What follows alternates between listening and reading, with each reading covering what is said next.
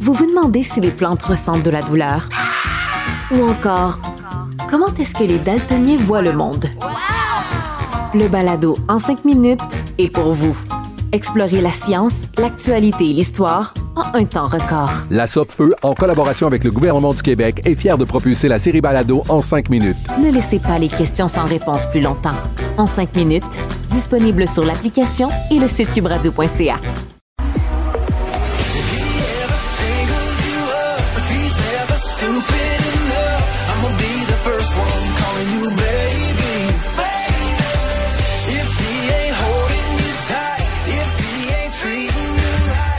Anaïs, bonjour de la musique pour nous parler d'un festival un festival qui euh, va finir par arriver. Je vous parle du festival Lasso, euh, festival country qui aura lieu, si tout va bien, au parc Jean-Drapeau les 13 et 14 août 2021. La première édition a dû être annulée euh, l'été passé. Et là, ce que vous venez d'entendre, c'est Jordan Davis et la pièce Singles You Up. Alors, on a découvert aujourd'hui une grande partie, je vous dirais, de la programmation. Donc, au moment où on a annoncé que Lasso revenait officiellement en août 2021, on nous avait annoncé aussi que les artistes qu'on espérait voir l'été d'avant, soit euh, Brad Paisley, entre autres, et Luke Bryan, allaient y être. Aujourd'hui, on vous a ajouté aussi Jordan Davis, qu'on vient tout juste d'entendre. Il y a l'auteur-compositeur R.D. Il y aura également Blanco Brown. Et euh, je vais vous faire entendre la Montréalaise. Il y en a peut-être qui vont reconnaître cette fille-là qui a fait The Voice aux États-Unis, qui a travaillé, qui a demeuré en fait pendant sept ans à Nashville, qui a joué longtemps à Boston. C'est une Montréalaise et elle sera sur la scène du festival Lasso. Je vous parle de Brittany Camille.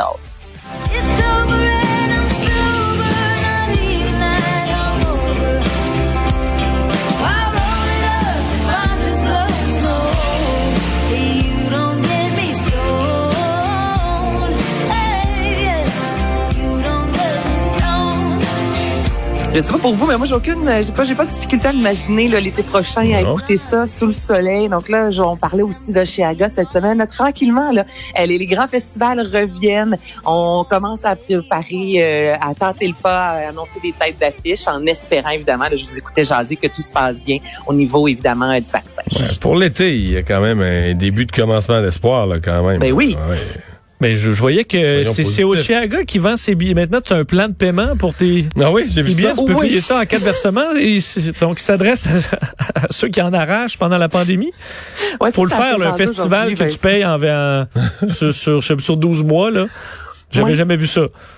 Ben ça, ça a vraiment fait jaser. Vincent, tu as raison aujourd'hui sur les, les, médias sociaux, notamment sur Twitter. Ça a été retweeté et retweeté à maintes reprises. Les gens disant, ben voyons donc. Mais parce que c'est vrai, tu as raison que Oshiaga, euh, c'est la première fois que ça arrive. C'est pas donné. Là, acheter des billets pour un week-end de complet. Mais son kit aussi, il faut s'acheter un, faut s'acheter un kit neuf là, pour aller à Oshiaga. Ben puis rendu là-bas, je veux dire une bouteille d'eau, c'est environ euh, pas c'est pas vrai parce que l'eau maintenant, il y a des, euh, des, des pompes pour aller euh, mettre de l'eau dans notre bouteille là, mais au niveau de la bière exemple, c'est 10 dollars la consommation, donc ça monte vite. Donc c'est une fin de semaine qui peut coûter extrêmement cher. Donc effectivement, tu as raison, on parle on parle d'un plan pour payer les billets. C'est vraiment une des premières fois moi que je vois ça pour un, un, festival, voir si ça va fonctionner. J'imagine parce que, comme tu dis, ça coûte très cher y aller. Euh, le réalisateur Christopher Nolan qui a dénoncé euh, Warner Bros. et HBO Max. Pourquoi?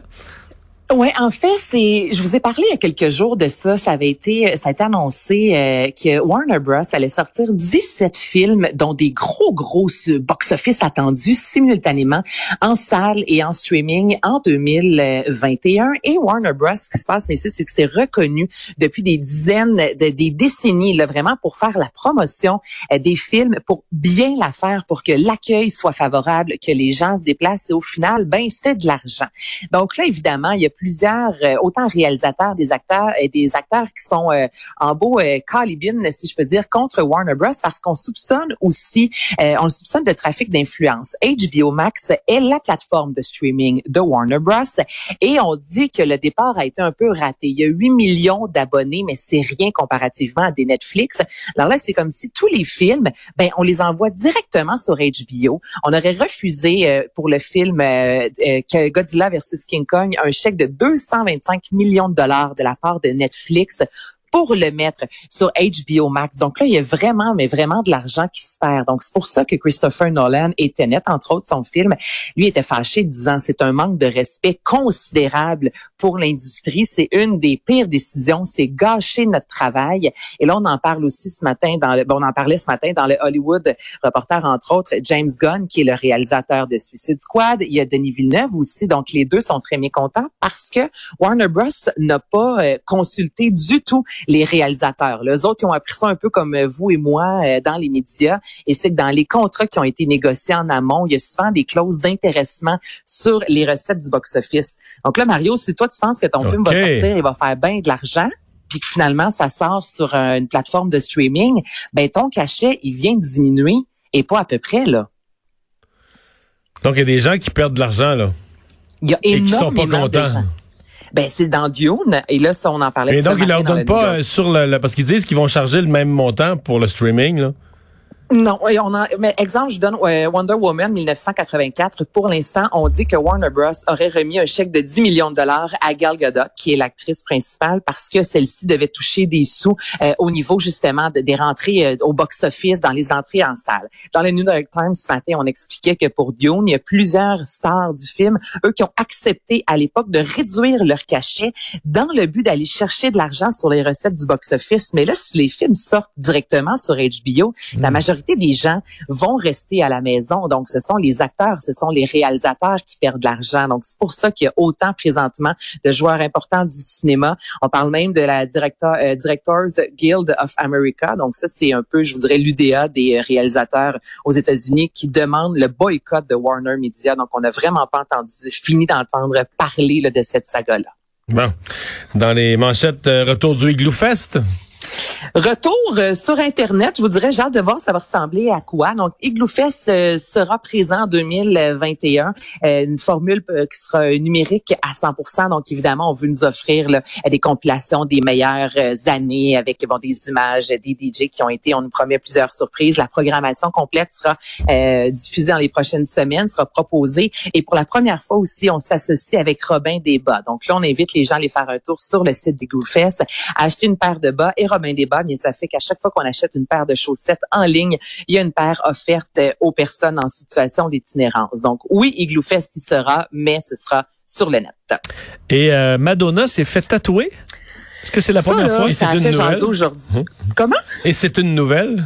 Ben, c'est une nouvelle, Mario, parce que Madonna, peu importe ce qu'elle fait ou presque, ça fait énormément jaser et ça a été une des euh, nouvelles aujourd'hui les plus mentionnées sur les médias sociaux. Donc, Madonna, qui à l'âge de 62 ans, a son premier tatouage à vie. Puis, je dis, on sait que Madonna a pu être dans la controverse, qu'elle est arrivée avec des tenues excentriques, elle a fait plein de choses dans sa vie. Est-ce que c'est controversé, son tatou?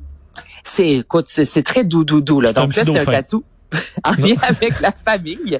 Elle a écrit sur les médias sociaux, tatoué pour la première fois avec le mot-clic family. Et c'est le, la, première lettre du nom de chacun de ses enfants. Donc, Lourdes, Rocco, David, Mercy, Stella et Esther. Donc, son tatou, c'est L-R-D-M-S-E. Elle avec les cheveux roses qui se fait tatouer. Ça a l'air de rien comme ça, Mario, mais je te garantis que ça fait jaser aujourd'hui. Ouais, je te crois. Et une bonne nouvelle pour les abonnés Vidéotron pour le temps des fêtes?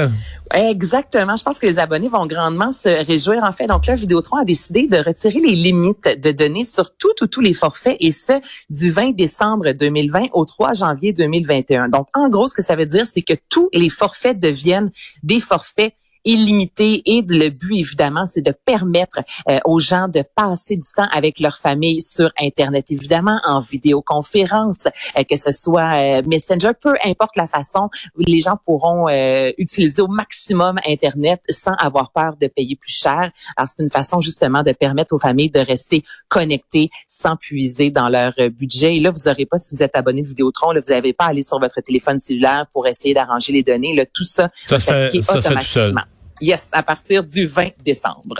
Ah, très bonne nouvelle. Merci Anaïs. Ben, ça me fait plaisir. bye. bye.